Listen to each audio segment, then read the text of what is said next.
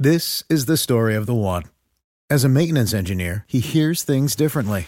To the untrained ear, everything on his shop floor might sound fine, but he can hear gears grinding or a belt slipping. So he steps in to fix the problem at hand before it gets out of hand. And he knows Grainger's got the right product he needs to get the job done, which is music to his ears. Call, clickgrainger.com, or just stop by. Grainger, for the ones who get it done. More Than a Movie is back with season two. I'm your host, Alex Fumero, and each week I'm going to talk to the people behind your favorite movies. From The Godfather, Andy Garcia, He has the smarts of Vito, the temper of Sonny, the warmth of Fredo, and the coldness of Michael. to the legend behind La Bamba, Lou Diamond Phillips. When I walked in, I didn't think I had a shot at Richie because John Stamos' picture was already up on the wall. Listen to More Than a Movie on the iHeartRadio app, Apple Podcasts, or wherever you get your podcasts. Hi, I'm Michael Rapaport, And I'm Kebby Rapaport. and together we're hosting Rapaport's Reality Podcast. We have a passion for reality TV, and we're inviting you into our living room. We're dissecting the drama and we're giving praise to the single greatest form of entertainment on television today. That is right. Reality TV is the greatest form of entertainment on television today. Listen to Rapaport's Reality with me, Kebby Rapaport. And me, Michael Rapaport, on the iHeartRadio app, Apple Podcast, or wherever you get your podcast. Let not your heart be troubled. You are listening to the Sean Hannity Radio Show podcast. So, like many of you, I have trouble sleeping. I have insomnia. No matter what I tried, it wouldn't work until I met Mike Lindell and I got my very own My Pillow. It has changed my life. What makes My Pillow so different is My Pillow's patented adjustable fill. In other words, you can adjust the patented fill to your exact individual needs so you get the support you need and want to help you get to sleep faster and stay asleep longer. Just go to mypillow.com or call 1 800 919 6090. Remember, use the promo code Hannity. When you do, Mike Lindell will give you his best offer ever. Buy one pillow and get another one absolutely free. My Pillow, made in the USA, 10-year unconditional warranty, and it has a 60-day no questions asked money back guarantee. You have nothing to lose. So it's time for you to start getting the quality of sleep that you've been wanting and we need. Just go to mypillow.com or call 800-919-6090 promo code Hannity. Take advantage of Mike's special 2 for 1 offer. mypillow.com promo code Hannity. Look, I, I support the general thrust of what you and certainly Tezlyn are saying. People were disenfranchised. But I want to go a step further tonight. The entire Democratic Party stinks from the head down. The whole process, everyone has really stain on their hands. And with this new revelation tonight on the emails that it probably involved gross negligence, it strengthens my call and that of others for a special prosecutor to look at that, Comey, the gross negligence, to look at the email deal more generally, to look at Uranium One, the dossier, all of it. Because at this point, what we know is getting more and more troubling. I say this as a loyal Democrat. I know Tezlyn's a loyal Democrat.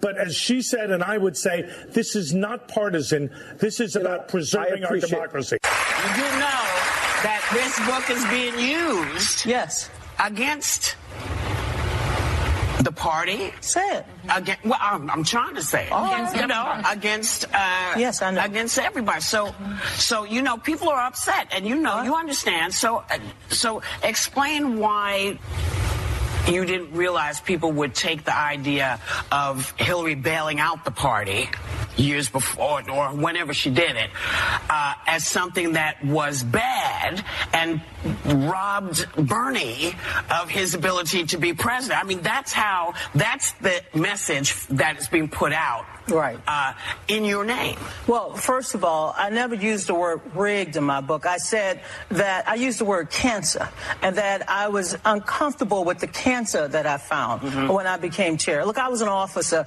I didn't know how deeply in debt our party was, okay? And when I learned that Hillary was bailing us out, I want to call her Secretary Hillary Clinton, but I also know as Hillary because I, I have great affection and respect for her. When I learned that Hillary was bailing our party out, giving us $3.5 million uh, a month to keep us floating, I, I appreciated that. But what I wanted control over, Whoopi, was that if I raise a dollar, mm-hmm. a dollar fifty. Mm-hmm. I wanted to spend my money without asking permission. There are a lot of questions about this Russian dossier, and there are evidence that has come out that the DNC helped fund it. Did you know that was happening, and were you surprised to hear it if you did? I asked one question on November 4th, and I was told that I did not need to know, and so no, I did not know because I did not control my money. But you're waxing poetic a lot up here about Russia and Russia's involvement in the election, which is deeply important to me. But when you see that the DNC was funding it, and funding a research. foreign Yeah, adversary, So, Meghan, Meghan, you know campaigns. So the line item is called legal. The line item is called research. The line item, when if you ask me today, because I have a list of all of the DNC consultants, do I see Fusion GPS? No. Uh, but if you ask me, was this a question that came up during my tenure as chair? It did on November 4th. do you think it's wrong? Do you think it sets a bad precedence? The- to do To legal, pay to do research for opposition I, research. I for a was not involved in the contracting. I don't The know. Republicans I, I, I did not. asking I, I, them did, I, Meghan, um, I, I was not involved in the hiring of this firm. I did not know about the existence of this contract. But in terms of opposition research, people go after things that I, I must tell you in America, they go after dirt. When they go after dirt, you saw what uh, No, Mr. but- Trump Jr. did. But no, I did not. I did not go after it. But just That do you think mine. it's wrong to go to Russia to ask for opposition research I don't. candidate? You're asking me about the dossier and, and how it was compiled. I don't know how it was compiled. I don't know who went after it, Meghan. All right, that was on The View today. Oh, man, pretty blockbuster stuff. I, I, I was told I didn't need to know any of this. And she goes, she, she actually had used the word rigged, which, by the way, is somebody who's authored a book. Let me tell you, by the time you finish your book and it actually gets published, you don't even remember it. And I know it sounds weird, but it's true because it becomes such a painful act to be out there uh, writing books. Uh, speaking of which, uh, my friend and uh, colleague Greta Van Susteren has a new book out, Everything You Need to Know About Social Media Without Having to Call a Kid. I want to talk about, you know what's funny about that? Is I have to ask my daughter to download all of my apps. Well, well, not, that's not funny. I don't think that's so. Why are you mocking me? Oh, are you listening to me, Sean? Yeah, of course. How are you? Oh, I'd say, of course, I'm laughing at you, but you know what? You're like everybody else. I mean, that's the problem. You know why I wrote this book is because I thought I was asking a 25 year old a rather sophisticated question. One of my nieces about Yeah. Instagram, and I asked her the question, and her response was, "Seriously?" And I said, "Yes, I mean seriously." She said, "You don't know that?" I said, "Actually, I don't know that." And I used to change her diapers, so be nice to me. No, Uh, it you know, definitely. it's amazing what they can do. I mean, my son has been so crafty and so tricky. You know, for example, he would play his game a lot, and he likes like Madden football, for example. And the smart ass son that he is, so he knew every once in a while if I was getting sick and tired of him playing too much, I'd go in there and, and I'd grab the disc and I'd take it away, and I thought I was ending his game. And then Yeah, he, but- and, and he didn't even get mad because he had the whole thing downloaded in the machine, the whole thing. Yeah, of course.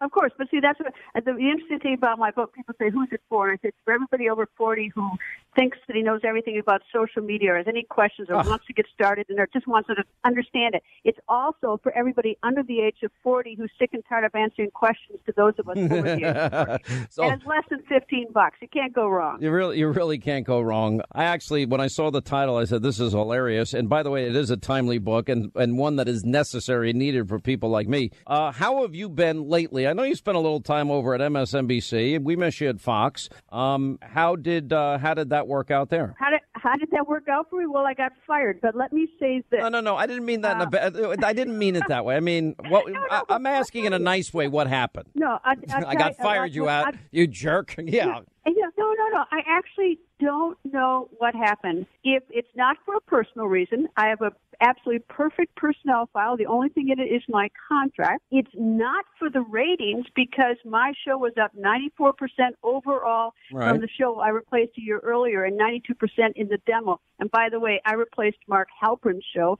I so and, and no one's ever suggested I did anything wrong, any bad behavior, and nobody ever accused me of being unfair or not getting the facts right. So the question is, why did I get fired? I, I- actually I have my don't know. suspicions. I'd love to know that. I, I think I can tell you. Look, you've always been, and I've known you for years, and and obviously, we, everybody in, on TV and radio has different personalities. Everybody does it differently. But I always looked at you and your show as the curious show. You would you would ask questions, and you'd let people answer the questions. I always love that about your show. Now, I obviously have stronger political opinions, but that but your show provides a valuable service by saying, okay, well, explain this to me. Explain that to me. I mean, and as a lawyer, you always had these deep, penetrating questions, and you weren't asking with any malice or any agenda, and, and people would, would answer or duck or dodge. And if they tried to dodge, you usually go in two or three more times. And, you know, but I never got the sense where you are politically. I honestly, I honestly don't know where you stand politically. It, it, depends on the issue where Yeah. I am uh, politically. But as for your question about But I, why but I think got that, but I think they didn't want anybody that wasn't hardcore conspiracy theory left wing. There's my answer. Well, but but the thing is, I was no surprise when they hired me. I've been in the business 25 years. I kept my side of the bargain, and the only thing that I don't like is the fact that they let the narrative out there that it was somehow the ratings. But I had less than six months, and my ratings were up 94 percent over the show I, I that I replaced. When it just simply is not true. What the you know that it was the ratings. They let that narrative uh, go out there. You know, the show was a successful one. Viewers liked it. I still get emails they liked it, and I all I wanted them to be fair to me. I don't know. I'll let the chips fall as they may, but uh, they ought to be fair to me. And uh, and so I'd love to know why I got fired. You know, this this business that we're in, more than people know, can really suck. I mean, it has a dark side. It's fun though. You know, well, we're very blessed. You and I have discussed this many times together. I mean, it's it, it's a blessing to do it, but it's I, I don't think people understand how much work goes into like three hours of radio and an hour of TV and grinding it out every day. But it's my honor to do it. It really is. And like every other business, it's a service business. I mean, I did all those, you know, blue collar jobs all my life, and nobody said, thank you, can I have your autograph? Um, I don't view it as any different except that we're in the public eye. And, and in that sense, you know, that you lose your anonymity, which I, I think a lot of people would probably like to keep their anonymity. But, um, well, I'm sorry that happened, but I know you. You, I mean, Well, you can do whatever you want. though? You'll write your own know, ticket. I know you. Sean, as as long as I as I go out of a job, and I did go out of the job this way, is with my head high, in that I always did my best, always tried to be fair. I took the job very seriously, and getting the facts for the for the American people. I tried to call every every ball as I saw it, and and and frankly, that's why it's so stunning to me because it wasn't you know that. Greta, you want me to sum it up for you? You did not hate Right. Donald Trump enough. That's your that No, was I- your problem. You did not But- but hate you know Donald what? Trump. But but you know what the problem is though is that you know that that would be very bad because you know we're not supposed to tilt the news. We're supposed to be honest. Okay, have you ever watched that network? They hate Donald Trump 24/7.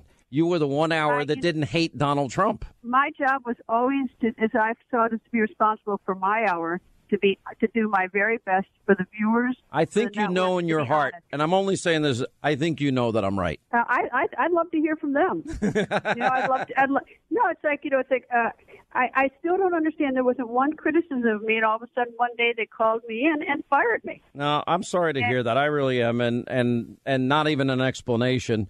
Yeah, listen, this is like what Well, happens it's- though. The explanation they put out there, though, the thing that bothers me is the explanation they put out there uh, is simply not true. Is that the you know, Well, you're too smart an attorney for them to be that stupid. It is all I would say on that front. You're too good an attorney. They just Yeah, you are. I mean, yeah, I mean, I, if if they said something that was factually inaccurate, I would imagine that's going to come back and hurt them. you know, I, I try to walk out of there with my dignity and realize that, you know, I've been very lucky in this business, had some great jobs and great colleagues. And I see that more as a reflection of, of others who might not want to be talking about than of me. Let me move on. Um, I, I want to press your legal mind here. What do you think of Donna Brazile saying Hillary stole the primary, basically, and had the fix in and rigged it? All right. First of all, uh, full disclosure, um, Donna and I are friends. We've been friends for years.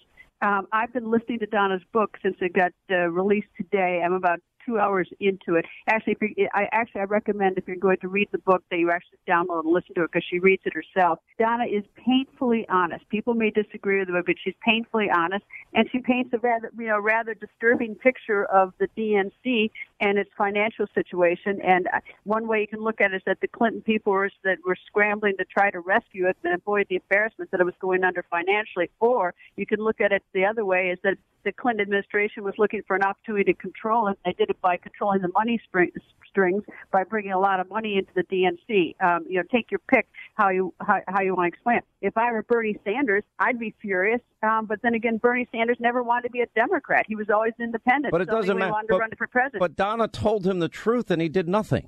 I think that that's that that You make, know, you know who actually is in, in more full disclosure is that John Coale, my husband, is friends with uh, Martin O'Malley, former governor of Yeah. Maryland, and that he's the one who should be angry because the, in in politics, the way that you, uh, get your uh, traction is through the through the debates, and that's how you get name recognition, get a chance to show yourself off, raise money, and uh, and it looked like it looked like these are my words. The fix was in that they had a limited number of debates. Debbie Wasserman Schultz uh, was close to Hillary in 2008, and and the is in Washington is that they were controlling the number of um, of debates so as to help her. uh, Unbelievable, and they and they got a, the fix was in with the super delegates and everything that Donna says. All right, stay right there. Greta Van Susteren is uh, with us. Brand new book out. Everything you need to know about social media without having to call a kid. Quick break. Right back. We'll continue. All right, as we continue, Greta Van Susteren with us. A brand new book. Everything you need to know about social media without having to call a kid. Um, let me ask you some legal questions. If there are th- emails that are subpoenaed, thirty-three thousand of them, you know where I'm going right. and you delete them, acid wash, BleachBit them, and destroy the blackberries with hammers, is that a crime? Um, uh, I think it is, but I, I'm not sure you have the facts exactly right, as I recall. And I actually said this on the air when I was at the Fox News Channel. Is I think that Congress notified uh, Clinton's To lawyers them. in October that to what they wanted them to. I don't know if to preserve, but they want, and then they destroyed them. If I were Hillary Clinton's lawyer at that time, I never would have destroyed them. And I've always thought that the lawyers would be in trouble in hot water with the bar because I felt enormously uncomfortable with the fact that, uh, as a lawyer, I never would have destroyed them. So- once, once I was notified by Congress. All right. I don't know if it's a crime, but I, tell, it's, I think it's a bar problem. Isn't it also an obstruction issue? Because, you know, you obviously had, had the equivalent of Congress telling you to preserve these things. You don't do it, and then you destroy it. I- I don't know if you have. If, I think if the U.S. Attorney's head, I don't think if Congress notifies you it's a necessary obstruction. I don't know. I, I can tell you one thing. I don't know if it fits, you know, where it fits within a particular statute. I can tell you I'm extremely uncomfortable with the idea What eh, because it's deceitful. what did It's you think about- effort to hide something? the gross negligence statute that we see in early writings before Comey had had basically exonerated her without even interviewing her or most of the witnesses, and he had used the term gross negligence, which is the legal standard, and we know that the Espionage Act says knowingly and willfully mishandling classified information. I assume that would be putting it on a private server, uh, which she told others in in the State Department not to do, and then destroying those things, and and we know five foreign you know actors were able to access it. Any of those ring to as I- crimes to you? I, I- when I know you're referring to that uh, the uh, press conference that there's press statement that Comey gave. I think it's late June or early July. He used extreme 2016. recklessness. The earlier And- drafts. And, I, and, yeah. and, uh, and I'll tell you, I thought that made lawyers look bad because I thought I, it made no sense the way the way he was Mhm. trying to sort of uh, do the the sort of the gymnastics around that. I, I don't know what was going on in his mind. I mean, I, it's just stunning to me um, the way he handled that. I I, I mean that that is not the way I would have handled it. I don't even know why he made a statement. Um, No. I don't even know why they. I don't even the sort of the weird thing later when he met with the attorney general at some point, or she called him, and they all wanted to get on the same page to get the right language as to how to refer to it. Well, I mean, there's there's a lot of explaining that needs to be done here in I've Washington. I've got to let you go. Well, not because I want to, but uh, anyway, congratulations on the new book. We're going to post it at Hannity.com. Everything you need to know about social media without having to call a kid. Greta Van Susteren. One last thing. Yeah. One last thing. I miss you, Sean. Uh, we miss you too. Anyway, um, we're proud of you. You're doing amazing, and uh, good luck with the book tour. I know you're doing a lot of work with Franklin Graham, which I admire immensely. And we, Wait you see my app. oh, I can't wait for the app. Great. The app's going to be fun. That's the tease. All right, thanks, Greta. Eight hundred nine four one Sean. We'll continue. You never want to miss the Sean Hannity Show. And now you never have to.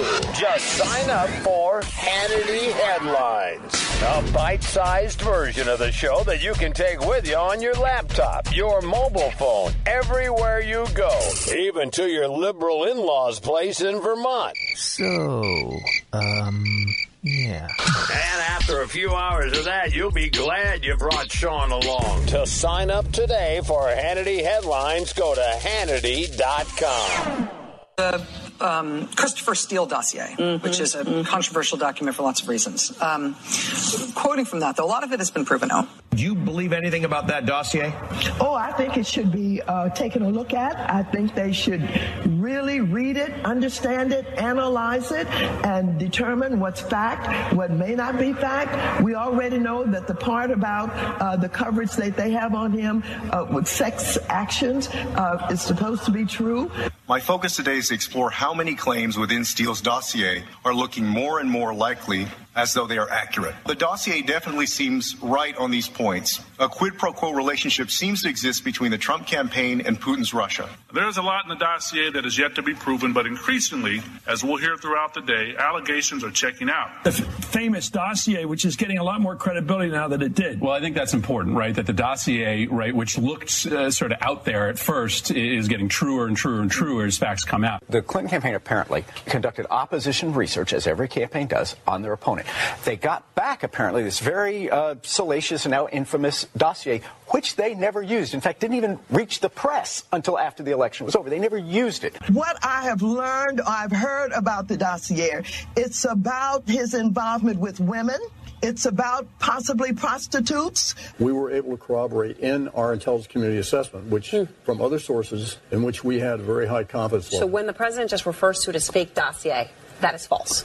Uh, I I don't think that's that, that is the accurate characterization for the entirety of the dossier. J- Jared Kushner or anybody else who met with a Russian in the last year, he, He knows knows, it secrets. all. Knows it's it all. all. If he had a little excitement in some hotel room in Moscow X many years ago, according to that dossier, he's got those pictures. He's looked at them a million times. That said, Wolf, we do want to hear from Christopher Steele. Uh, so far, a lot of what he has alleged in the dossier uh, has been proven. Uh, we reported uh, a number of weeks ago that the intelligence community had, in fact, confirmed some of the ele- elements in the dossier, including the particular meetings and conversations detailed in the dossier took place in the places and at the times as described there. So it, it directly contradicts the president, who has repeated from the beginning uh, that the dossier, like many parts of the Russia investigation, is a hoax. All right, 23 now till the top of the hour. So there you have all these Democrats, all of them, going on and, and the media pushing the Steele dossier. Rachel Maddow, Maxine Waters, and Andre Carson, Chris Matthews, Paul Begala, Donny Deutsch, you know, James Clapper, and it goes on from there. Nonstop. They just go with it. They wanted to believe every salacious detail that was paid for that that was made up by the Russians. Oh, I guess they're colluding to help get Hillary Clinton elected and impact the uh, the election, and Hillary funded the whole entire thing.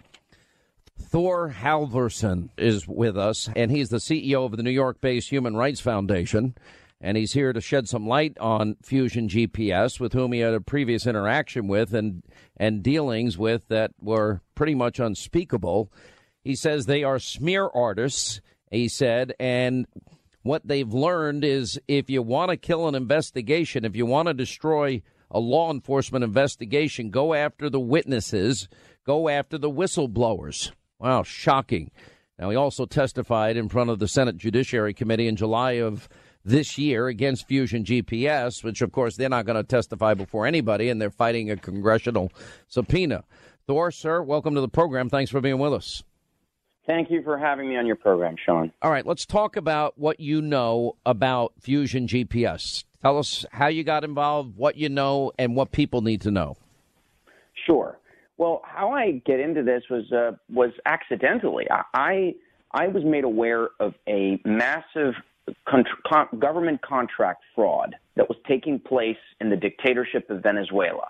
In other words, um, someone gave me information about a theft, a theft of three billion dollars that took place in the Chavez government in Venezuela. Okay. And so I took the information. I thought it was outrageous. These uh, a bunch of guys in their 20s were awarded power plant contracts to build these power plants in Venezuela, and they did, they built faulty power plants and walked off with the money. So I figured I would write about this circumstance in the United States and alert the authorities in as much as the the stolen Venezuelan money um, was uh, being laundered through American banks.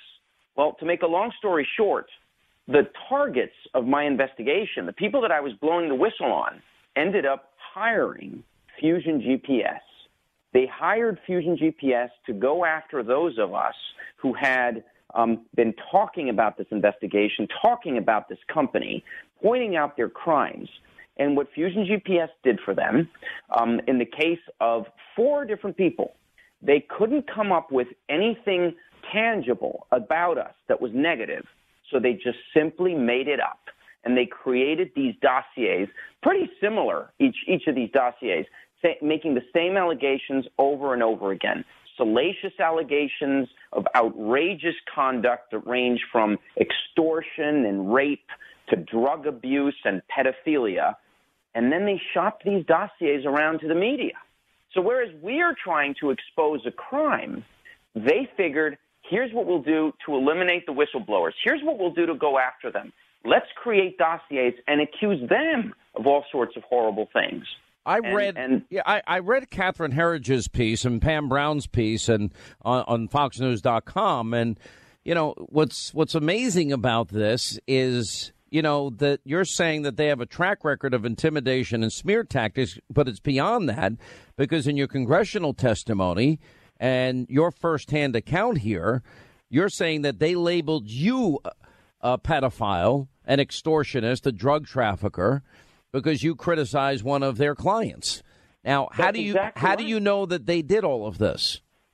Okay, well, it starts off with the fact that the, the their clients were being investigated by the Wall Street Journal. As you know, the Wall Street Journal is a serious outfit.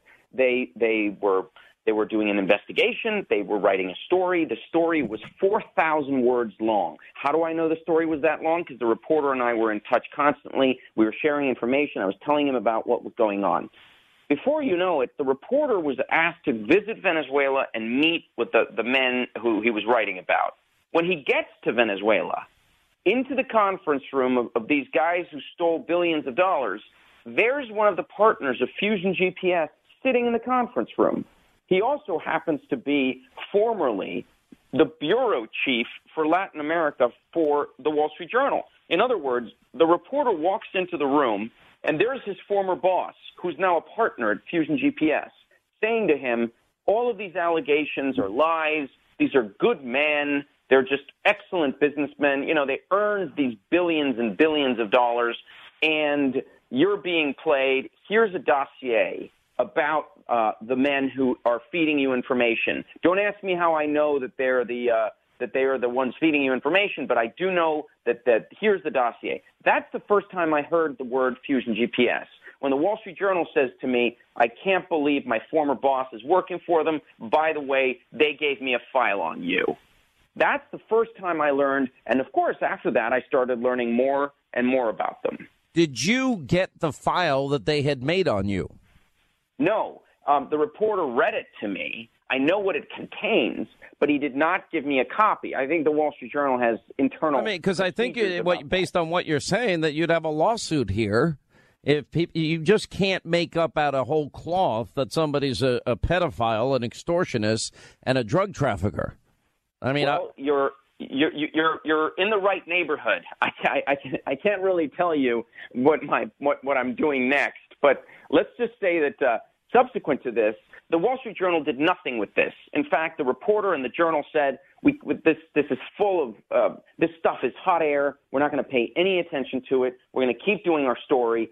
But then they kept shopping it around. And Sean, they found an out of work journalist in Washington, D.C., someone who'd been dismissed from job after job by the name of Ken Silverstein. They paid Ken Silverstein, and Ken Silverstein published it on a left wing website, one of these fringe websites. He published an article with these allegations in it. And then they paid, Fusion GPS paid one of these SEO companies, the ones that fo- focus on um, where things rank on a Google search, and they pushed the story way, way up so that when you Google my name, it's the first or second thing that pops up. That's what Fusion GPS did. By the way, a lot of people don't know you can do. There's a whole there's a whole group of people you can pay to either bury stories on Google and Yahoo or put them up on top. And there's I guess some particular methods that they use. So what you're saying that is true. Um, So, what happened since this all happened to you? I mean, what what is your human rights group about, by the way? What do you, I mean, do you work Oh, on issues human rights- involving? we focus on dictatorships. We focus on the struggle against dictatorships, whether it's Cuba, North Korea, Russia, China, Venezuela, Angola. Our goal is to do is to enter that vacuum where the establishment organizations aren't really focused on. A lot of them f- spend most of their time focusing on democracies like the U.S. Stay right there. Focus.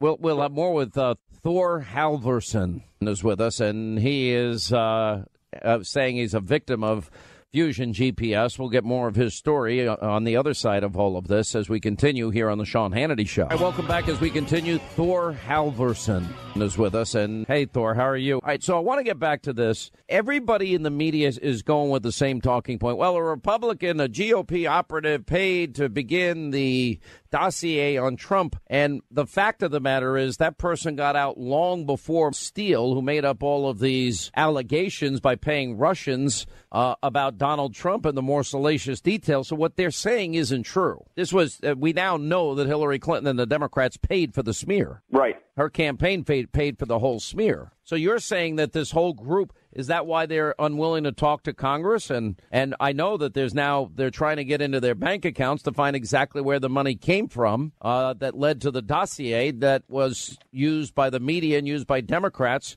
to try and impact this election. Even though all of the information and the propaganda and the misinformation came from Russia. Well, ask yourself, Sean, why are they? Why did they admit to paying for the dossier? They admitted to paying for the dossier because of the subpoena. They they want to get ahead of the subpoena and say, Judge, don't go forward and open the bank accounts of Fusion GPS because we don't need to know that anymore. Because now they fessed up and the DNC has claimed and the Hillary Clinton campaign that they paid for the dossier. The reason why is very simple, Sean. Those bank that bank information contains the information about payoffs to dozens of journalists inside and outside of the Beltway by Fusion GPS.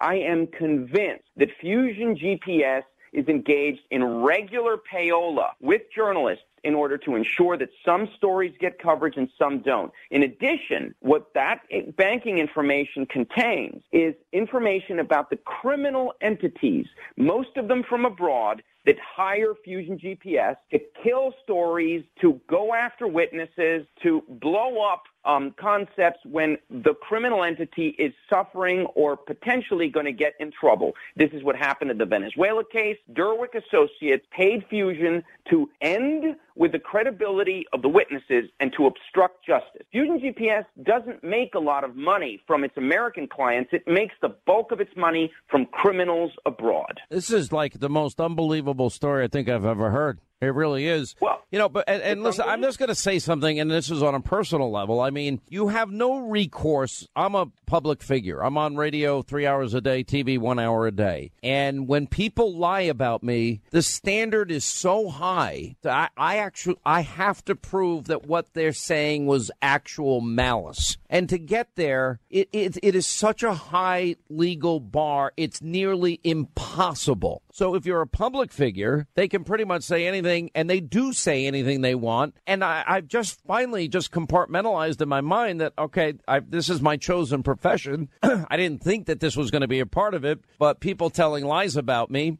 on a regular basis is just part and parcel of what I I, I now have happening in my life. Well, and this is, and and you know this better than anyone.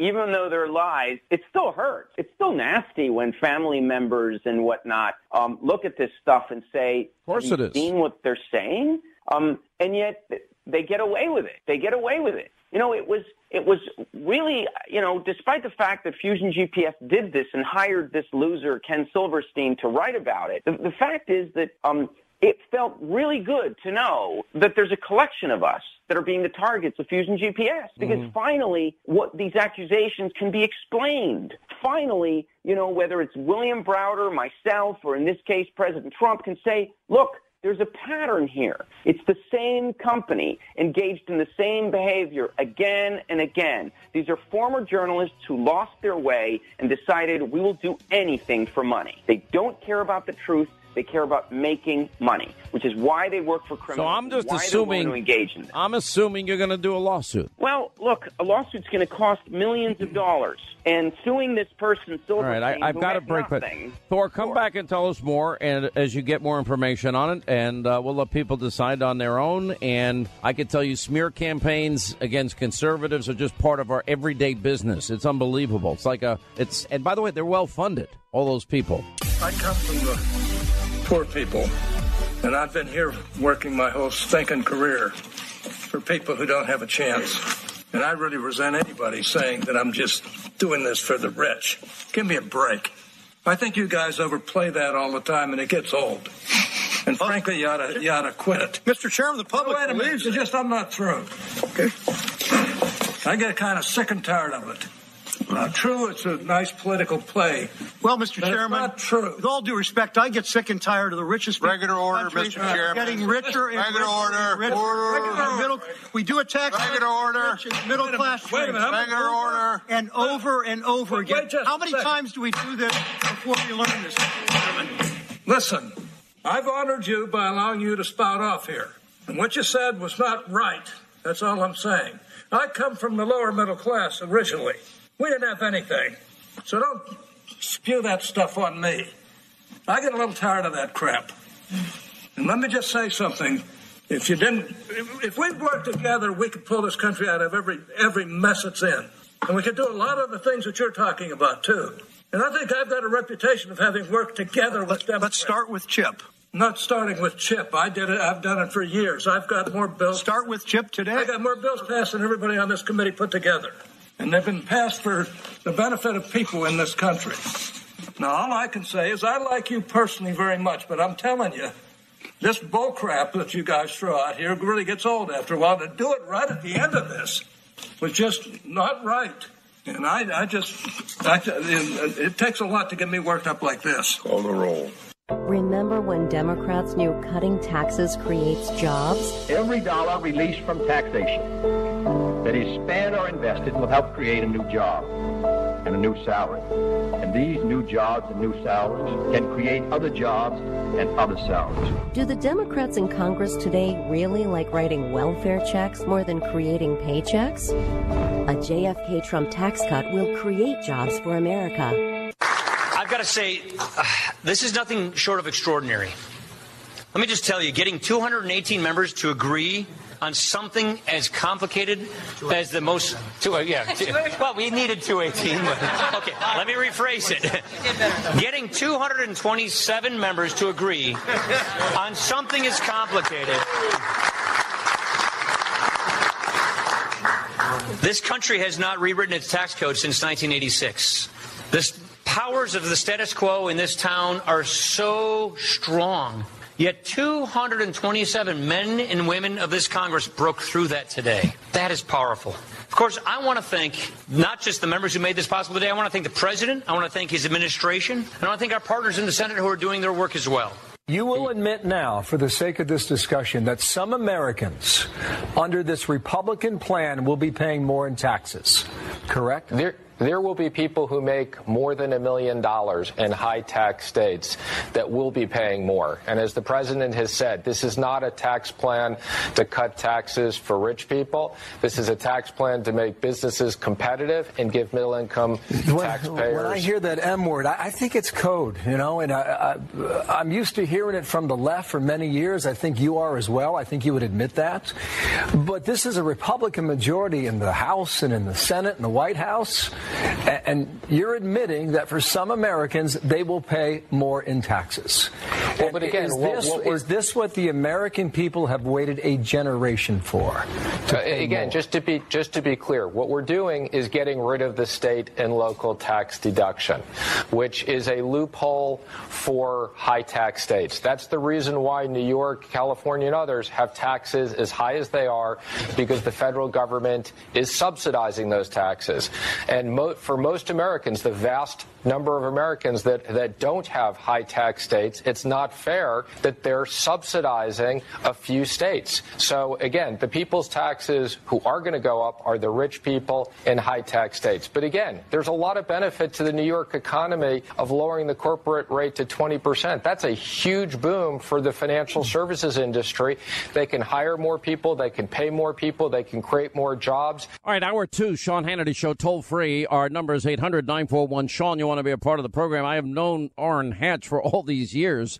I don't think I've ever heard him that animated ever because it is an absolute lie uh, that this uh, bill that they're going to hopefully pass in the Senate uh, the Republican bill is has anything of any benefit to anybody that is quote rich. That is one of my biggest complaints about Republicans. That you have twenty percent of Americans that pay most of the taxes in this country. Fifty percent paid no federal income taxes, none, zero. So we have redistribution. Now, if you believe in supply side conservative economics, Reaganomics, which I have always believed in and continue to believe in, I would argue that the Republicans have b- abandoned that. Uh, and while they what they're doing on the corporate side is phenomenal. Middle class tax cuts is phenomenal. Repatriation is phenomenal. Uh, when they passed you know, drilling in ANWR and energy independent. That's phenomenal for economic growth the engine of economic growth that will get people off of food stamps, out of poverty, and back to work. What this election was really all about. I know, you know, we spend an inordinate amount of time against the never-ending attacks against the president, but this is what's going to make the difference on top of the growth that we've already gotten because of the end of burdensome regulation that the president did on his own. Anyway, here to weigh in on all of this, Larry Kudlow, CNBC host, former Reagan administration economist, author of the new book. It's a must-read if you want to understand economics. Reagan economics, the the supplied side conservative argument of how to create growth in the economy, the JFK and Reagan Revolution, a secret history of American prosperity. Also, Stephen Moore is with us, distinguished visiting fellow for Project for Economic Growth at the Heritage Foundation. Gentlemen, welcome back, both of you, to the uh, program.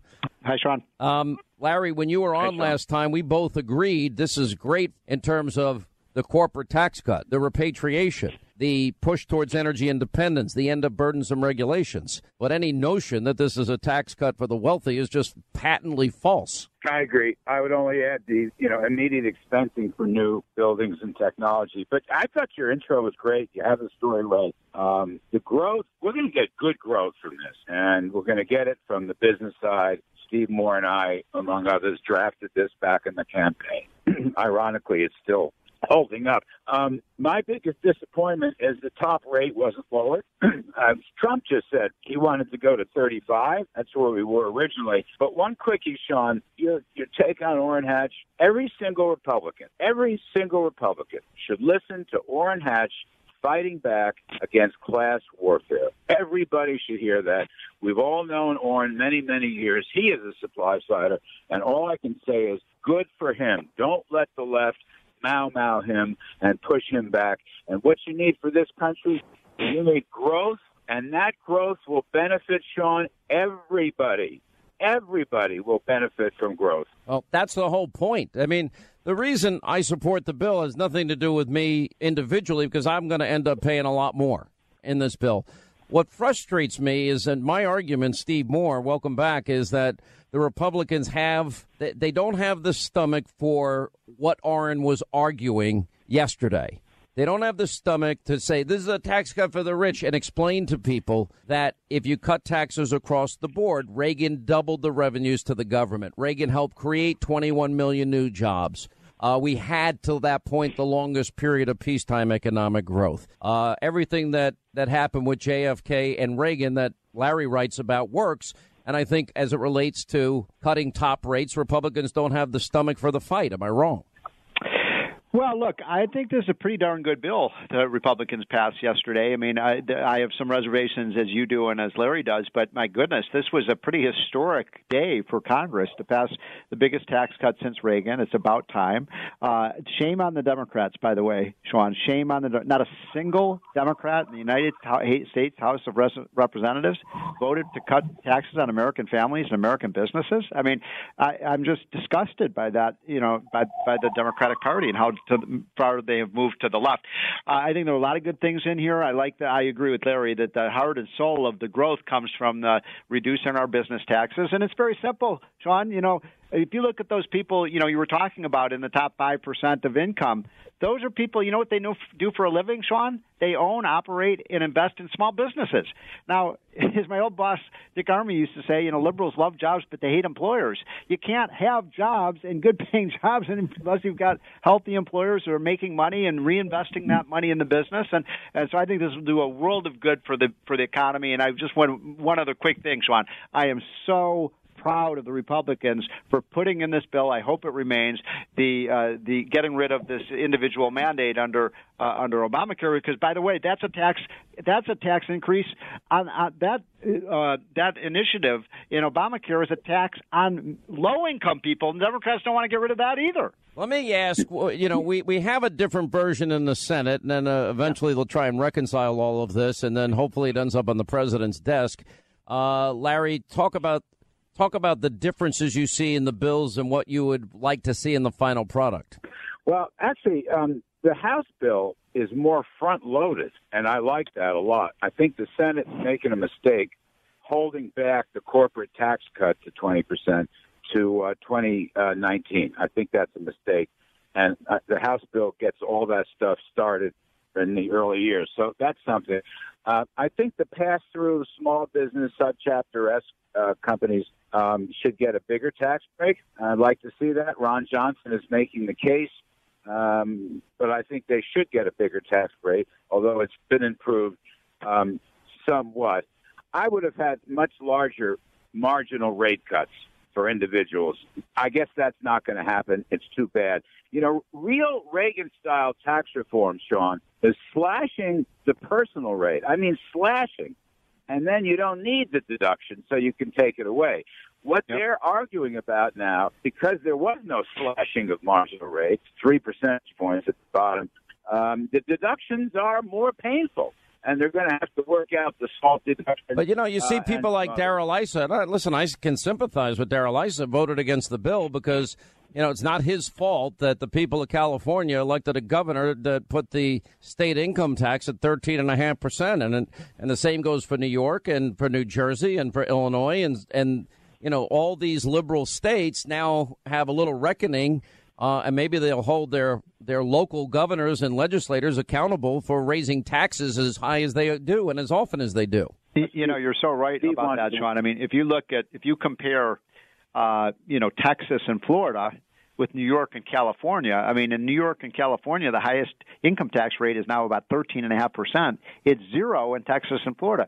And, and you know, you've got states like New York and New Jersey, uh, Sean, right now that spend t- almost twice as much per person on state and local government spending as, say, a state like Tennessee and New Hampshire.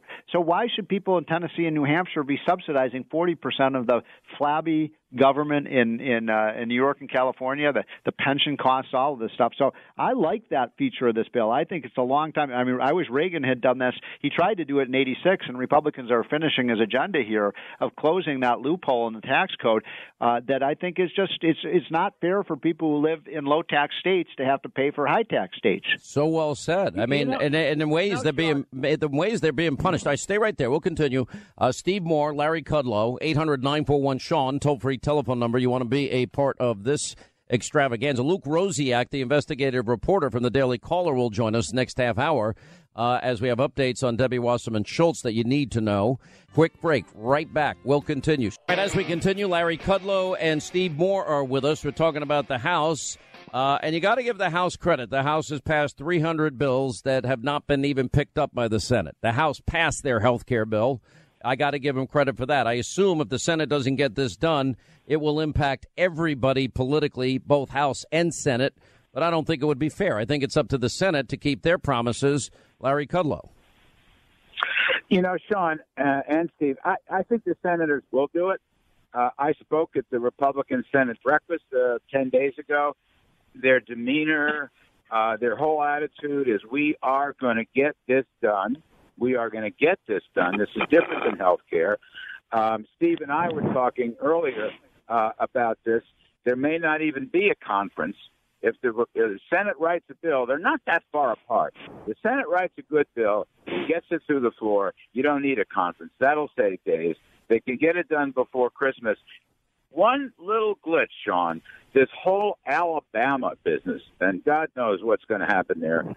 If Moore loses, you'll have a Democrat, right? That could hurt the vote. If Moore wins, you'll have a Republican, but he said he's opposed to the tax bill. So it's baffling to me. Be better to get this whole thing done before December 12th election down there. What do you think, Steve Moore, politically? Yeah, I think they're going to get it done too. I think Larry's exactly right. And you know, uh, as Larry just said, he and I worked with Donald Trump during the campaign to to put the framework of this together. And look, I think it's about eighty percent of what Donald Trump originally asked for. I would have liked hundred percent, but we got we got most of what we wanted out of this. And and I just want to say one other thing because it's so important, Sean. I mean, getting rid of the individual mandate on Obamacare it, it will it will cause the unraveling of Obamacare because people don't want it. They keep saying all these people are going to lose their health insurance. These are people. These are 13 million people who don't want Obamacare, can't afford it, and if you don't have to stick a metaphorical gun at their head and force them to buy it, they don't want it. So I think that's a great thing. I think we're going to get this is going to set no, the pace for getting rid of here. Obamacare and give us the biggest tax cut. That's a big deal. All right, I'm going to have to leave it there. Thank you both, uh, Steve Moore. Thank you, Larry Kudlow. We appreciate it. 800 941 Sean is our number. You want to be a part of the program. A lot more coming up. Luke Rosiak, investigative reporter for the Daily Caller, is next. Uh, we have my favorite guest of all time. He's more fun and is going to make your holiday so fun that you don't want to miss John McLemore coming up. Peter Schweizer also at the top of the hour, straight ahead. Congratulations, you five ladies no longer have to pretend to be attracted to Harvey Weinstein. Do you have any advice for a young girl moving to Hollywood? Um, I'll get lively with this. When Harvey Weinstein invites you to a private party and it's four seats and stuff, yeah. You hear of your own free will. Has someone coerced you into being here? Do you count Harvey Weinstein as a coercer? Well, uh, now, Harvey, Harvey Weinstein is a, as a uh, I, I don't know whether he's in some kind of organized crime now. Yeah. And, and in return, what will Harvey do for you? Nothing. Really? Well, what's wrong with that equation? I'm not afraid of anyone in show business. I turned down intercourse with Harvey Weinstein on no less than three occasions out of five.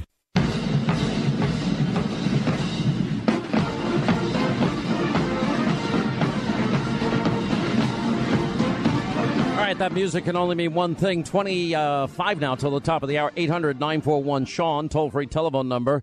We'll get to Katie Hopkins, the gobby one, in just a second here. All right, so here's what has come out today. First broken by Breitbart.com, uh, dot com, and because they knew that this Washington Post piece was coming out, and their headline is After endorsing the Democrat in Alabama, Bezos, Washington Post, you know, Bezos owns the Washington Post, for those of you who don't know, uh, plans to hit Roy Moore with allegations of inappropriate relations with teenagers. Judge claims it's a smear campaign. Now, I'll go back and I'll give you the specifics of, of all of this. But anyway, it goes on. And the Washington Post headline is Women says, Woman says Roy Moore initiated sexual encounter when she was 14 and he was 32, just a shy of 40 years ago. 40 years ago. Anyway, and it goes on to tell the story about how 1979 that Moore, who's now the Republican nominee in Alabama for the U.S. Senate seat, was a 32 year old assistant district attorney. Struck up a conversation with a girl and her mother, offered to watch the girl while her mother went inside for a child custody hearing. And he said, Oh, you don't want to go in there and hear all that. I'll just stay out here with her. He said, Anyway, so the mother says, Well, I thought that how nice for him to want to take care of my little girl. Now, alone, Moore chatted with the girl, they go on to say, asked for her phone number. Days later, he picked her up around the corner from her house in Gadsden, Alabama, drove her about 30 minutes to his home in the woods, told her how pretty she was, and kissed her. On a second visit, she says he took uh, her shirt and her pants and removed his clothes. He touched her bra and underpants and guided her hand to touch him all over his underwear. Remember, we're going back 38, almost 40 years ago. And I want it over with. I want it out, she remembers thinking. Please just get this over with. Whatever this is, just get it over. Now, two apparent friends of this childhood, childhood friends, said that she told them at the time that she was seeing an older man. And one says that she identified the man as as Judge Moore. Anyway, goes on to say that her daughter told her about the encounter more than a decade later when Moore was becoming a more prominent as a local judge. Now, they then go on to talk about other people and they talk about specific allegations that one was a 17 years old. Moore spoke to her high school civics class, asked her out on the first of several dates that did not go beyond the progress of kissing. All right. Then another girl says she was 18 years old, a cheerleader when Moore began taking her on dates, including you know, bottles of Mateus Rose wine. The legal age was one year old or 19 in Alabama. Of the four woman, women, the youngest was the woman that's making this sexual allegation and accusation. And then it goes on. Roy Moore says this These allegations are completely false and are a desperate political attack by the National Democratic Party and the Washington Post on this campaign. Moore is now 70. This allegedly happened when Moore was 32 years old. And then he goes on to say that the campaign said in a subsequent statement that this garbage is the very definition of fake news. All right. Now, as we came into this segment, we were playing all of these people in Hollywood that knew of Weinstein's reputation. Now, all of this is now, it's sort of like a cascading impact. We've talked about the casting couch. We've talked about you know, young girls want to get into modeling or music or the TV industry. And I said then, and I said, this is only the beginning. And how right I was. Since that, let's see, you have Jeff Bezos of Amazon studio head, the guy that worked for him, Roy Price, a victim was a TV producer, Kevin Spacey, all the allegations we've heard about him. You had the National Enquirer picked up all over the country yesterday that Charlie Sheen had in fact raped Corey Haim, who later committed suicide. Then you got Ben Affleck. Ben Affleck, in his particular case, two specific allegations against him. Then there were allegations against Dustin Hoffman that go back to 1985. Then you got Jeremy Piven. Then you got the case of Roman Polanski. And because I just wondered, everyone knew about Weinstein, they didn't care. Roman Polanski was accused of plying a 13 year old girl with alcohol and quaaludes and raping her. Listen to this. And the Oscar goes for Roman Polanski for the pianist.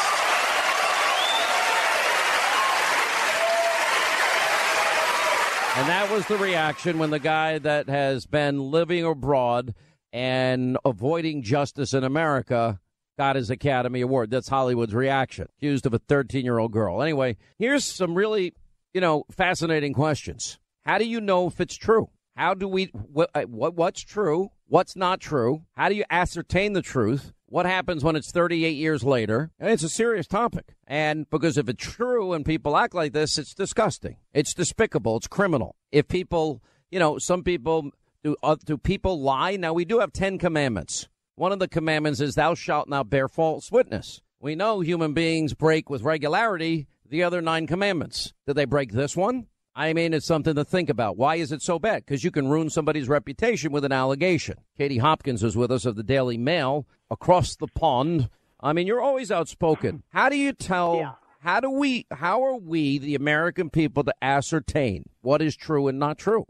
It, it's starting to be an impossible question, isn't it? That doesn't have an answer. But what I would say is that women, and I am loosely a woman, women have never been so disappointing. Like the idea to me that someone comes out, what is it, 38 years later, allegedly, and is suddenly remembering how terribly traumatized she was. If she was stood right next to me now, I would be saying to her, that's not good enough. You've taken this many years to remember how upset you used to be. That is not good enough. You are disappointing as a woman. I can't believe in an era where, you know, I watched the pussy marches after Trump's inauguration, marching through the street, how strong women were, or their banners about how strong they are, how their bits and bobs are made of steel. We are so tough. If you're that tough, women, then why aren't you at some point standing up for yourself? We've got British politicians here. But, but Katie, I lo- listen. I love you to death. I'm going to tell you what people are going to say to you, feminists in particular. Are you blaming the victim? Are you doubting the victim? That's what people yeah, are going to say. Know what? Yeah, And, and immediately, when people say, oh my God, you're victim blaming, you're victim blaming, immediately you're supposed to lie down, quake in your boots, like when people throw the term racist about, you know, at me for no reason. You're supposed to lie down and go, no, of course I'm not victim blaming. Well, guess what? Actually, yes, I am at this point. I am pointing the finger straight at, let's just pick this one woman uh, that's been talking about with Roy Moore allegedly. You know, I am pointing my finger at her and I'm saying to that woman, you disgust me.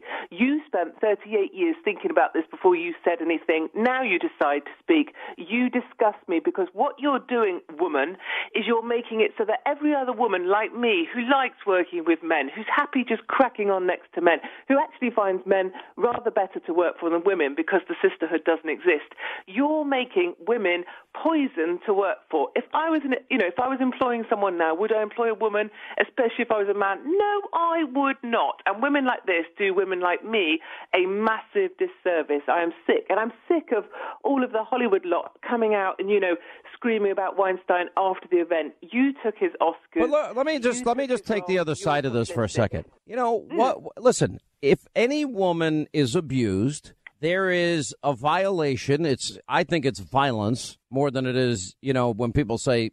Mm. I don't want to get into definitions here. No, of course. But here, there are predator people out there. There are evil people. And maybe for years there was a stigma associated with telling the truth. And maybe, you know what? Maybe people now feel emboldened because some women have told the truth. But then also, you know, are there false allegations? And when it's he said, she said, or whatever, how do you tell the difference? You know what I mean? I mean, because I, I, I actually, in all these cases, I'm sure some of these women are telling the truth. But how do we determine who are and who aren't? And in an age where we cannot, we have to, I think, maybe get to a point where we cannot determine initially who's telling the truth, who isn't, who's been, you know, deceived, who's being manipulated by the Democrats or otherwise. What we, I think, need to do and what we perhaps can do is agree that due process has to be followed so that people are innocent unless proven guilty. And what we've just had in the UK in the last 24 hours, uh, because we're seeing exactly the same pattern happening over here as you have there We've just had an MP. He was hauled in. He's a Welsh MP. Hauled in. He was told about the nature of allegations against him, which were unwarranted, no, sorry, unwanted attention or groping. He wasn't told what they specifically were. And within 12 hours, that man was dead because he has a wife and two children and he killed himself because of the shame and the pressure and not knowing what the charges were. And yet he was already seen as guilty before he'd even had chance to defend himself. And that's what concerns me is we're going to see more people lose their lives, I think, because this sort of thing is so all pervasive and we can't tell who's lying and who isn't. And the mob just decides that people are guilty as soon as they hear an allegation made. I think that's a terrifying thing. I got to take a break. We'll come back. The gobby one, Katie Hopkins, is with us. All right, as we continue, Katie Hopkins is with us, the gobby one from the Daily Mail. Is it more credible when there's a series of people making allegations? Like, for example, as I read the Washington uh, Post piece, you know, one girl was 17, one girl was 18. Neither said that there was anything other than him asking them out on dates and kissing them. That's as far as it went in those cases. So I think they included that to make it make the original allegation from nearly 40 years ago bigger. And I think there's no doubt that the Washington Post has an agenda. One has to ask, why didn't this come out during a primary campaign? Judge Moore has been one of the most controversial figures in Alabama for years. Years. Of course. Of course, he was on our news here in the UK, uh, you know, with them portraying him in exactly the same way last night. Very biased across our media, uh, the portrayal of Roy Moore, very biased in terms of what he's going to bring, that he's an extreme version of Trump. You know, that's the messaging that's being played out on this side of the Atlantic. I don't think it makes it any more credible when you get multiple stories coming out about the same person. I think credibility for me is women that report things within a week, two weeks, a month, or when they found the time and effort and energy and support to report something. That's credibility for me. If you reported the incident when it do you not give any? Do you not give any? Years, it's not good enough. But hang on, but you do not give any credence to the idea that this is such a horrific act of evil violence and so traumatizes people that they live in fear. They live in in fear of you know a, a how they don't want people to know this horrible thing happened to them, so they bottle it up. They keep it up inside and then fear that they're not going to be believed, fear that they're going to be blamed, fear, you know, I mean, I think there's legitimate reasons why, you know, and personal reasons Mm. why women wait. I, I, I hear you, Sean, and you're kind, and you're. And no, I'm, you no, I'm, a, bel- I want to get to truth. And sometimes, Yeah, well, okay, but I think we spend too much time talking about, you know, these women feel this or these women feel, you know, ashamed, these women feel this. You know, speaking as someone who's played the system, Sean, I am, you know, my moral bar, as we both know, is very low. I have exchanged at times my youth when I was younger, my whatever I had back then, I exchanged that for power sometimes. Women make exchanges willingly. Now, you might go back and try and make that the man's fault. You know, I've worked in multiple offices where very old, unattractive men are dating the most attractive woman in the marketing department. And that actually is a willing exchange between those two individuals. I think the idea that we somehow it's always men preying on women, women are very calculating, women are very determined about what they want, and women are not weak. This idea that we're all massive victims, I think that's what I find so offensive about this. This is setting women back decades because it makes us sound like we can't stand up for ourselves. We've got politicians here. We managed to get our defence, our Secretary of Defence, Michael Fallon, has left his job in the cabinet because he touched someone's knee. If that's me, I'd be getting my other knee and kneeing him right where the sun don't shine and saying, "Do that again, and I'll do that again." You know, women are. are it's just it's desperate to me that women are portraying themselves as victims, as weak, as defenceless, and vulnerable. And I just I'm sick of it. And I understand your your kind point, which is uh, that there are real victims out there. But then you know what, Sean? What really annoys me? All these feminists, they never have one word to say about the victims of Muslim grooming gangs because it's not politically correct to talk about that. So it seems that some victims matter more than others, and that partly is fueling my anger at these women who look for sympathy now, 30, 40 years later. all right, uh, I'm going to have to. This so. Um, I've, I, I, honest, I honestly think that this is just the beginning of what's going to be a cascading impact. And uh, we're going to have to try and sort this out and get to truth. That's that's my goal in all of this. Katie, we always love having you on. Thank you for being with us. 800 800 941 Sean, toll free telephone number. You want to be a part of the program. News Roundup, Information Overload Hour coming up at the top of the hour. We'll get back into this. Jonathan Gilliam, Geraldo Rivera. We have the latest on what's happening with the dossier in Uranium One. Sarah Carter, Victoria Toensing, straight ahead. Did the FBI pay Christopher Steele, the author of the dossier? Uh, those are matters you'll have to uh, direct to the, um, uh, I think, maybe the special counsel. We know the author was Christopher Steele. It's been reported that he was on the payroll of the FBI. I'm just wanting to know if, in fact, that is the case. I'm not able to provide an answer to you. Did the FBI present the dossier to the FISA court? I'm not able to answer that. Do you know if the FBI did the established process protocol in evaluating claims made in the dossier? I'm not able to answer that. On January 6, then FBI Director James Comey briefed President elect Trump up in New York about the dossier. Shortly thereafter, that the fact that that meeting took place and the subject of the meeting was the dossier was leaked to CNN. Do you know who leaked that information? I do not. Are you investigating who leaked that information? That would be a matter within the investigatory uh, powers of the special counsel. You said you got a number of Department Justice. investigations going on, Mr. Attorney General, regarding leaks. Is that likely one of those that you're investigating? I'm not able to reveal the existence of investigations or not. But my concern is we sent you a letter three and a half months ago asking for a second special counsel. And if you're now just considering, I, I, what's it going to take to get a special counsel?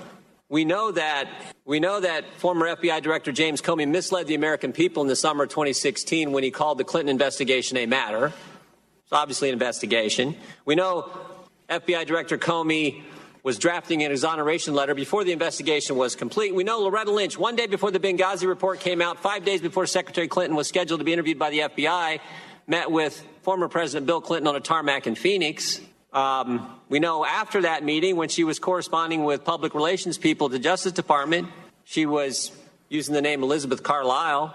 You know, as I've said before, it seems to me if you're just talking golf and grandkids, you can probably use your real name. We know that Mr. Comey publicized the investigation, and we know he made the final decision on whether to prosecute or not. And then when he gets fired, he leaks a government document through a friend to the New York Times. And what was his goal? to create momentum for a special counsel. And of course, it can't just be any special counsel. It's got to be Bob Mueller, his best friend, his predecessor, his mentor. The same Bob Mueller who was involved, we've now learned, in this whole investigation with the informant regarding uh, Russian businesses wanting to do business in the uranium business here in the United States regarding the Uranium One deal. So I guess my main question is what's it going to take, if all that, not to mention the dossier information, what's it going to take to actually get a special counsel?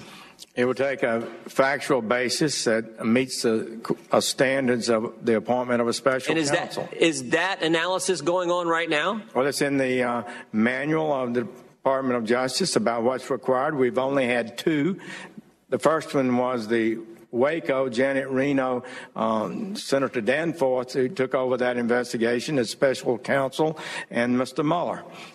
Each of those are pretty uh, special factual situations. Let me ask, well, I, I appreciate You can that, have your ask, idea, but sometimes we have to study what the facts are and to evaluate So- whether it meets the standard. Well said. So let me ask you this. If in a fact- special counsel. Well, we know one fact. We know the Clinton campaign, the Democrat National Committee paid for, uh, through the law firm, paid for the dossier.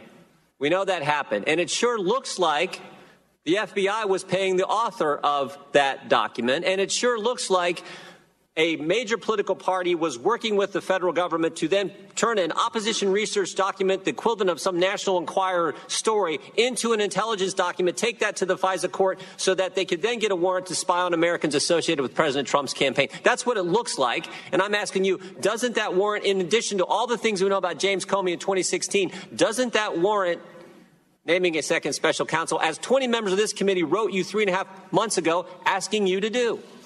Well, Mr. Comey is no longer the director of the FBI. Thank goodness. We have an excellent man of integrity and ability in Chris Wray, and I think he's going to do an outstanding job, and I'm very happy He's not about here today, that. Attorney General And I would say, You are, and I'm asking for a the special counsel. and I would say looks like is not enough basis to appoint a special counsel. All right, that's from yesterday's hearing. Congressman Jim Jordan is going to join us in a minute to discuss uh, that exchange with the Attorney General. Joining us now, though, in the meantime, is Congressman uh, Andy uh, Biggs is with us. Andy, how are you? Welcome back to the program. What did you think of that exchange? Well, I think that uh, first of all, thanks for having me. But I, I, I think that I was a little bit um, um, disappointed because I think what Jim Jordan was talking about when he said it looks like this, it looks like that. What he was doing is he was laying out the factual basis for probable cause of a crime or multiple crimes that have been committed. And if that is the case, which I think it is, then the Attorney General at that point, when he says, well, I, we're going to look at it on the factual basis, well, you've had it for months and months and months. You should be appointing a special counsel. That's that's the position I took yesterday when I heard that. That's why my questioning went the way it did, and it, and I I didn't get that from uh, Attorney General Sessions, who I think is a good man, but here he's he's he can't defer to his second in command, who is Rod Rosenstein. For Pete's sakes, this he can't do that. He has got to make the tough decision. That tough decision is we need a special counsel to investigate this whole series, this litany of corruption. And what I what I've said is the scandal of our time. He needs he needs to appoint someone. Well, I, I listen. I think so too. Um, but I'm also being told, and I'm I'm kind of getting very strong feedback that in fact there is an ongoing investigation that he never recused himself from Uranium One or the the whole issue as it involves uh, G- Fusion GPS. Um, and he was asked specifically yesterday by John Conyers, you know, about the issue of whether he's recused himself of the investigations involving Hillary. He said he couldn't answer that.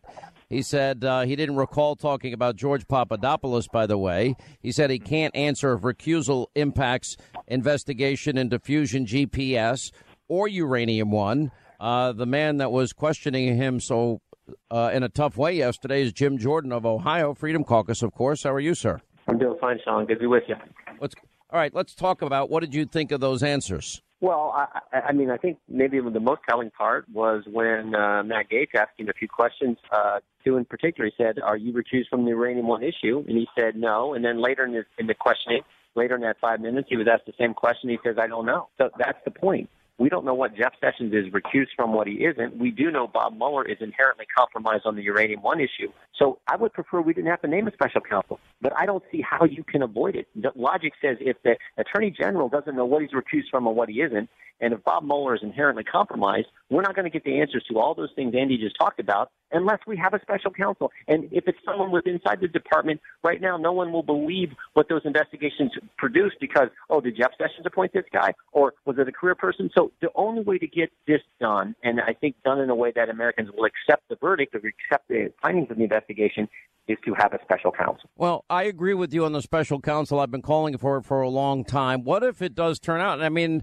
you know, here's the difficulty when you interview Jeff Sessions. I mean, okay, he he said, and then he clarified his remarks, as you know, after the exchange that he Yep. had with you, Yep. is that he was just talking about what the standard for a special counsel, which means that he hasn't decided if a special counsel is going to be necessary. I'm also hearing a lot of rumors that there's going to be dramatic changes at the FBI in the next week or so, so that should be interesting. But more importantly, you know, if he's sitting there knowing that there's an investigation into fusion GPS, Russian interference as it relates to Hillary or Uranium One, he can't tell you that. Yeah, but uh, well, maybe that's the case, but that was not the impression we got. The impression we got is the facts have to be there to warrant a special counsel. And I would come back to how about these facts? How about the fact that the, uh, the Democrat National Committee and the Clinton campaign were paying for the for the dossier, and at the same time, it it sure looks like the FBI was paying Christopher Steele, the author of that dossier, and it was taken, we believe, to the FISA court to a federal judge,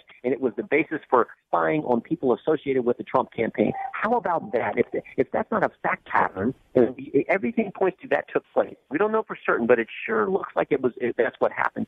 If that's not factual enough information to say we have to look at this and it requires a special counsel, I do not know what does. I do not know what does, and that's what we were trying to get at yesterday. It's what Andy was trying to get at, Mr. DeSantis, and all of us who've called for this. Yeah, well, I, I agree on so many fronts, but so much has happened. So much has, you know, gone on. And every time the Clintons skate, Congressman Jordan, every time. I don't think, you know, at this point in time, you know, here we've spent a year investigating Trump Russia collusion. Now we know Hillary and the DNC funded this phony dossier full of Russian lies and propaganda and salacious you know, misinformation to influence our election. And then she says, "Well, there's a difference between op research and uh, and uh, uh, collusion." Meanwhile, that's the very thing they were accusing, you know, Donald Trump of.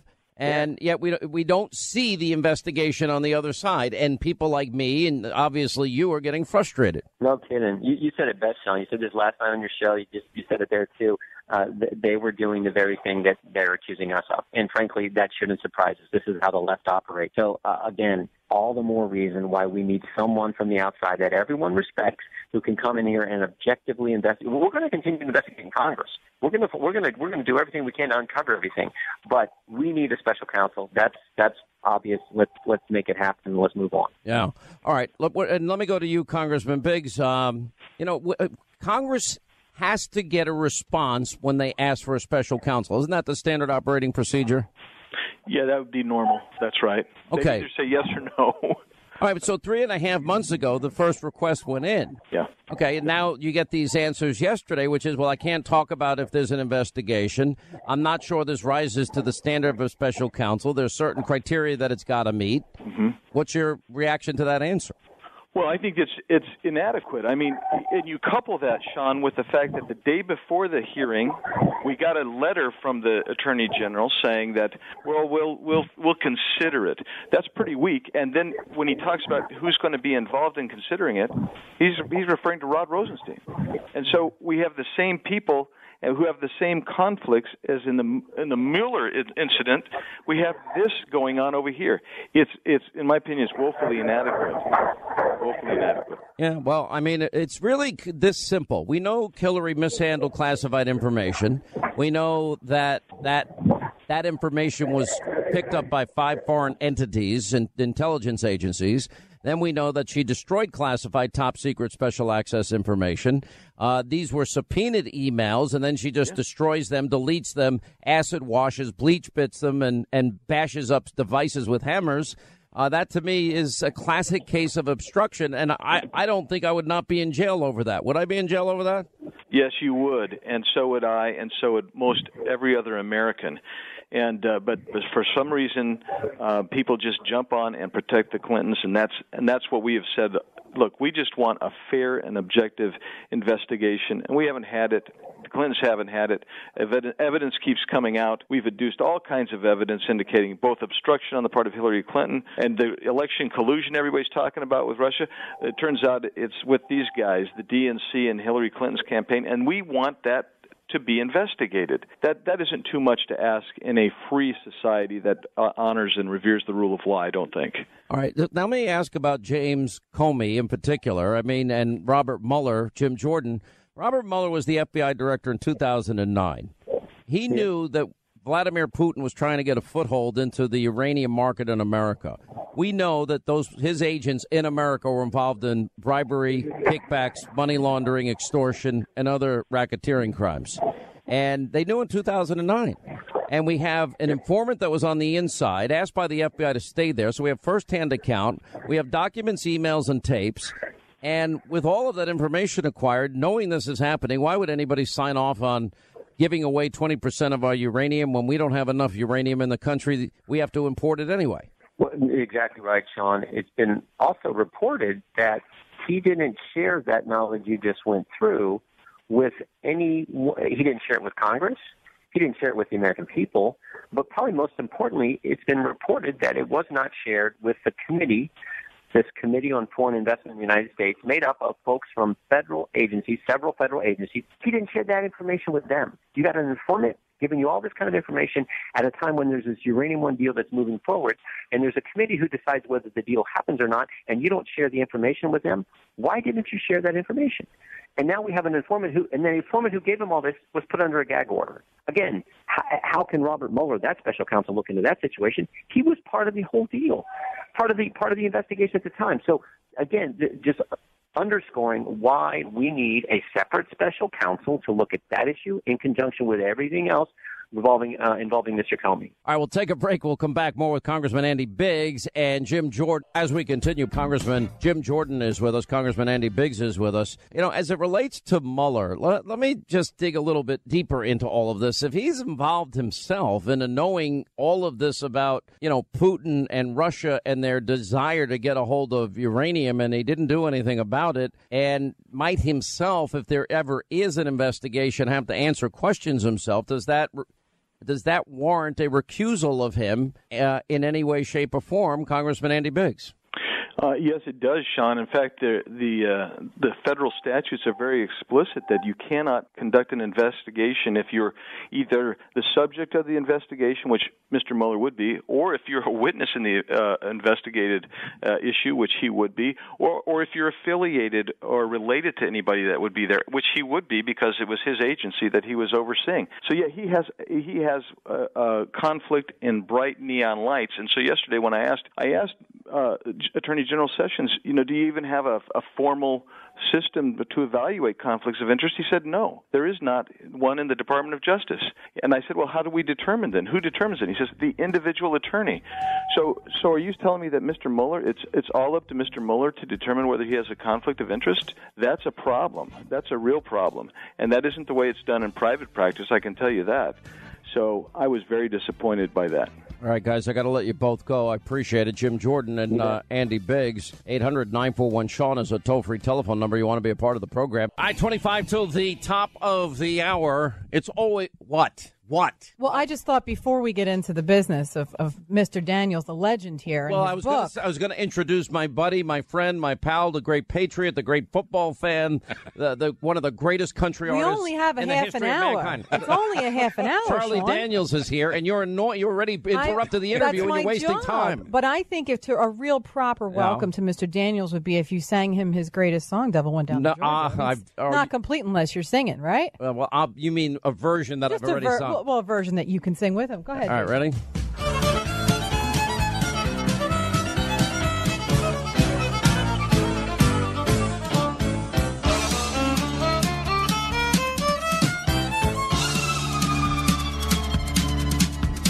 Right, the devil went down to Georgia, and he was looking for a soul to steal. He was in a bind because he was way behind, so he was willing to make a deal. When he came across this young man sawing on a fiddle and playing it hot, well, the devil he jumped up on a hickory spot and he said, "Boy, let me tell you what. Let me tell you what. Yes, you didn't know it, but I'm a fiddle player too. And if you care to take a dare, I'll make a bet with you. Now, you play pretty good fiddle, boy, but give the devil his due. I'll bet a fiddle of gold against your soul because I think I'm better than you. Soul Because I think I'm better than you. The boy said, My name's Johnny, and it may be a sin, but I'll take your bet, and you're going to regret because I'm the best there's ever been. Johnny, you're rosin up your bow and play your fiddle hard. Cause hell's broke loose in Georgia and the devil deals the cards. And if you win, you get this. All right, I can't ruin the whole, the whole song. I'm butchering it to the. The devil gets your soul. All right, so Charlie Daniels is with us. You know, you came out with this. Never look at the empty seats. Right. And I have spent so much time with you. Uh huh. And we've done so many events together. Right. And I've watched you perform so many times. And the thing is, you, I don't even know how old you're. You are doing 100 some odd dates a year. I'll be 80, 81 in four days. You look amazing. Thank you. And the energy you bring to the people that come to your shows is phenomenal. I feel the same way about my profession you feel about yours. We both love it. Love it. And you you put your best into it every every Yeah. day. I do every night, and it's just it's a it's a joy. It's a joy to do. You know, I've actually been to events, and, and maybe the crowd size wasn't what we thought it was. That's happened you know, to anybody, I guess, Mm-hmm. Yeah. in performing, right? Yes. You know, sometimes you don't have enough notice. Sometimes uh, the word didn't get out. They didn't promote it right or whatever.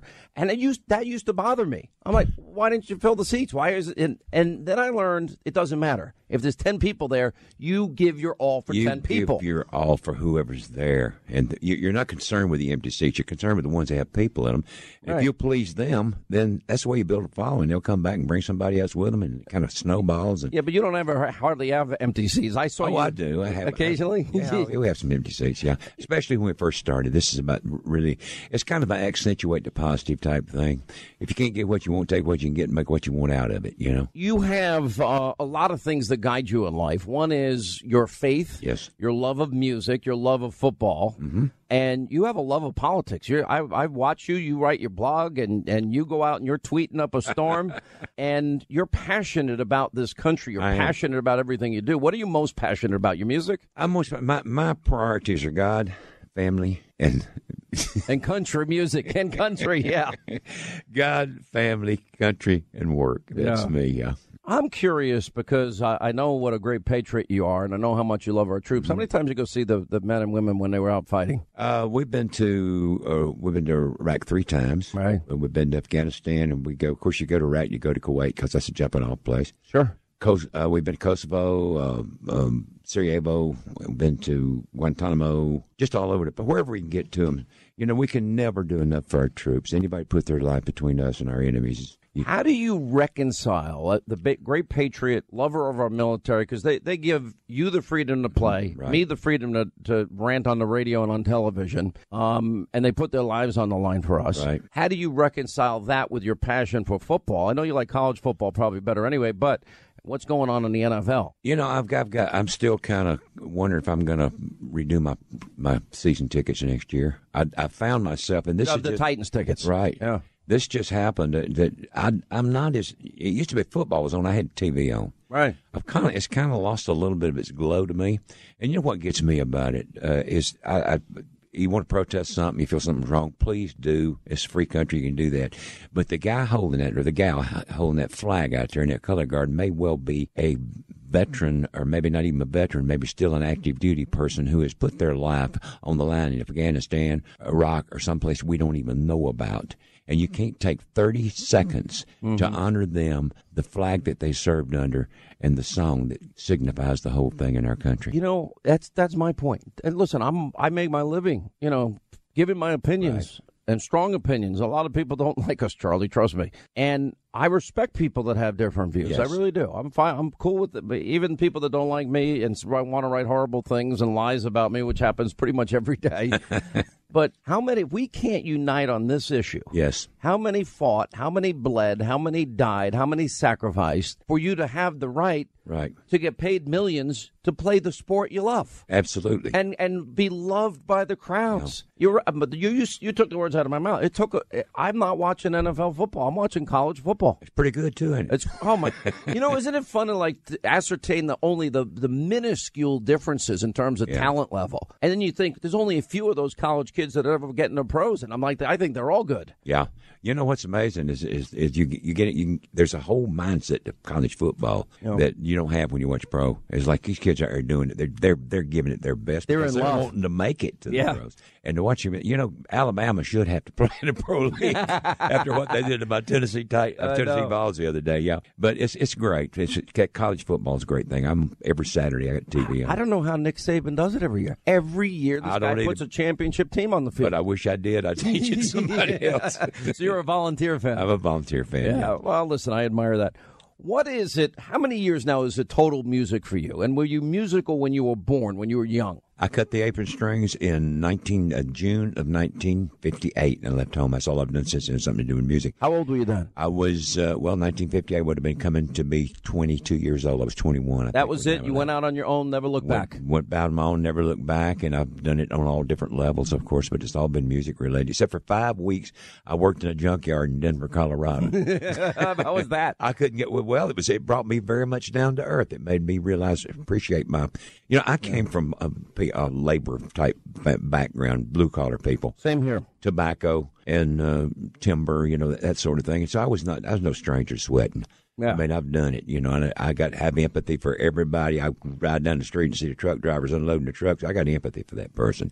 It's hard. Yeah. Those jobs, and I did all the construction work and restaurant work. I, but I'll tell you this: it was looking back. I think it's it saved my life in a lot of ways Yeah. because it gave me the empathy, the perspective, real life experience. And and you know, look, I mean, if if I get tired and I'm I'm grinding it out on the road like you are sometimes, and I'm flying from, I was in five cities in three days recently. You know, this past weekend, I have no reason to complain, Charlie. You're I mean, grounded. You're yeah, grounded. I mean, and, Yeah. and a faith in God does Yeah, that too. yeah, oh yeah, definitely. Um, when you perform, Mm-hmm. is that the time that you feel the best in your life? It's one of the few times I ever feel like in my life that I know exactly what I'm doing. I have devoted my life. I know when you sit down in front of a, a microphone, you take on a whole persona. I mean, you're Sean Hannity on the air, Right. and it's very obvious that you're at home back there. Right. I'm at home when I walk on stage. Just the way you correlate, the way you feel when you sit down behind that microphone, the, and that's the way I feel when I walk on stage. You know, it's funny because my kids, Charlie, they, uh, I have a studio near my house, Mm-hmm. and sometimes uh, they'd come in when I'm doing the radio show from home. I'm in New York today, and they'd come in and they're like, "Daddy, you just you your veins are popping out of your neck, and you're screaming, and you." and I'm like, uh, "Well, uh, let me do the radio show this way." Hi. Welcome to the Sean Hannity Show, and our number is one eight hundred nine four one Sean. I said nobody's going to listen to that. No, but no. here's the interesting thing to me, and I want to know if you can relate to this. The first time I got behind a microphone, I did that. I just I started talking like this, Right, you know. yeah. And I have no idea why.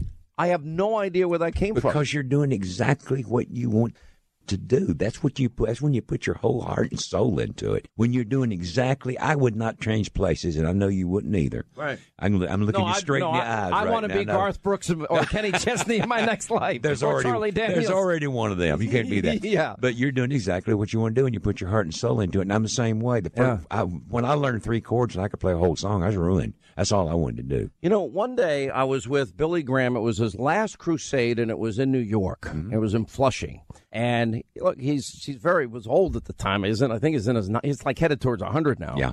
and he's in a wheelchair. Mm-hmm. And then all of a sudden, it was rally time. Right. And I watched him. He it's like a, force drove him up the stairs and Absolutely. behind that podium. Absolutely. And I've watched you too, and you, it's the same thing I watched with you. All of a sudden, you're just Charlie. You're taking pictures. You're doing selfies, and then it's game time, and you're just like, "Let's go!" And you start twirling that It's time. that bow, and boom, we're time to roll. Time to do it. What um what did what did, what did, you're giving advice in this book? Mm-hmm.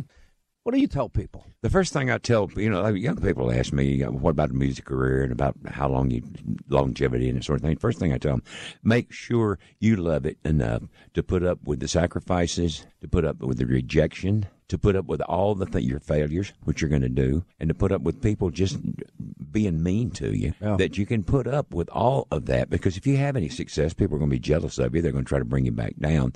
If you can't do that, if you can't put up with those people, those situations, and those circumstances, stay home. It's not the business for Stay you. Stay home. Play Yeah. the lounges on the weekend. You know, don't come out on don't come out on the road and break your heart because that's going to happen to you. Um, I think I've learned more from my failures than my success. You? Well, you do learn from your failures. It's like burning your fingers on the stove. You know, at least- Yeah. seriously, It's it's, like true. I ain't going to do that no more. no, I'm not doing that again.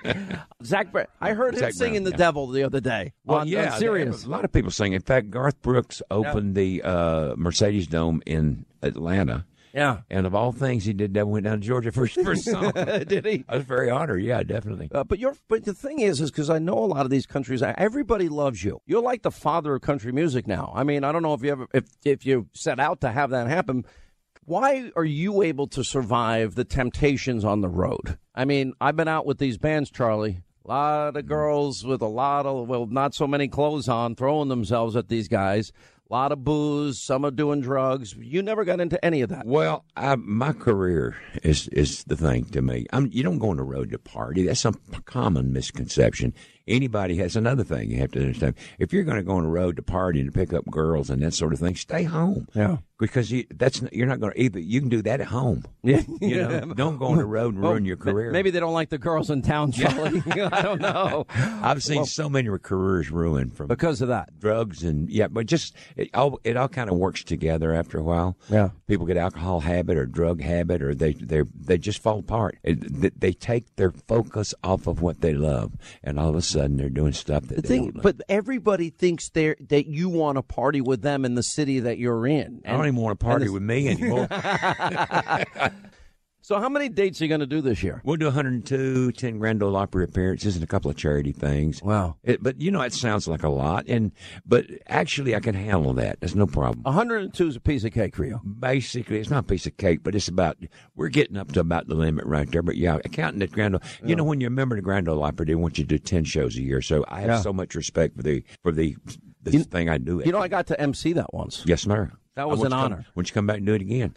I have. You come out and they didn't ask me. me on the Grand Ole Opry. No, Charlie. Every time, listen, it was such a great honor. I would sing "The Devil" with you. Yes, and I butchered the song.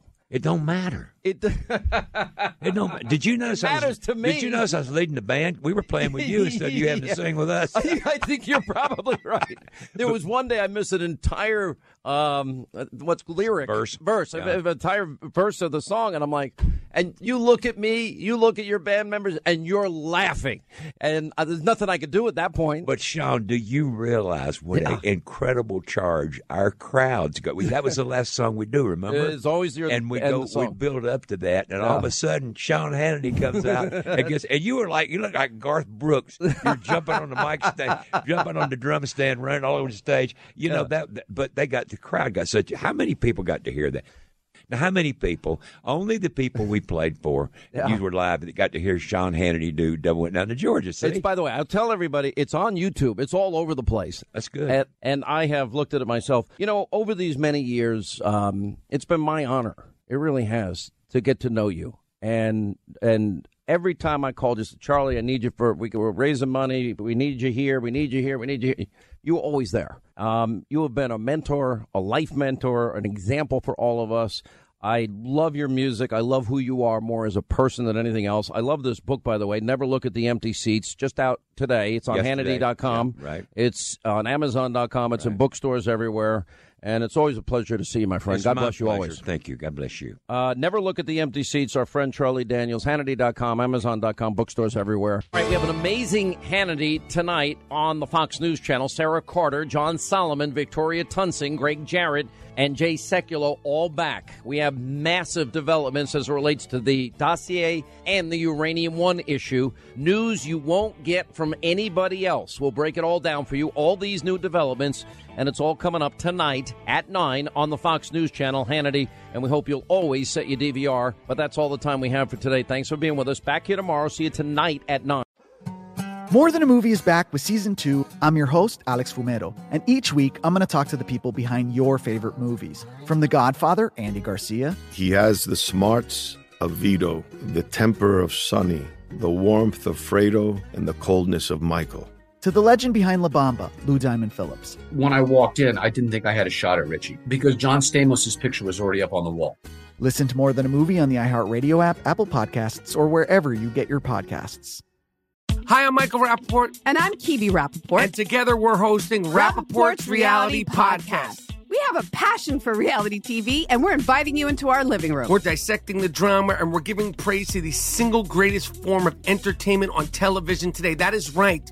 Reality TV is the greatest form of entertainment on television today. Listen to Rapaport's Reality with me, Kebby Rapaport. And me, Michael Rapaport, on the iHeartRadio app, Apple Podcast, or wherever you get your podcast. Hey, I'm Jay Shetty, and I'm the host of the On Purpose podcast. This week, I talked to Orlando Bloom in a rare interview where we went deep into how to get comfortable with fear and how to change the guilt and shame thought pattern. People say, What are you afraid of, right? I'm afraid of fear because it's like I want to confront anything in my life that feels challenging on those levels. Listen to On Purpose with Jay Shetty on the iHeartRadio app, Apple Podcast, or wherever you get your podcast.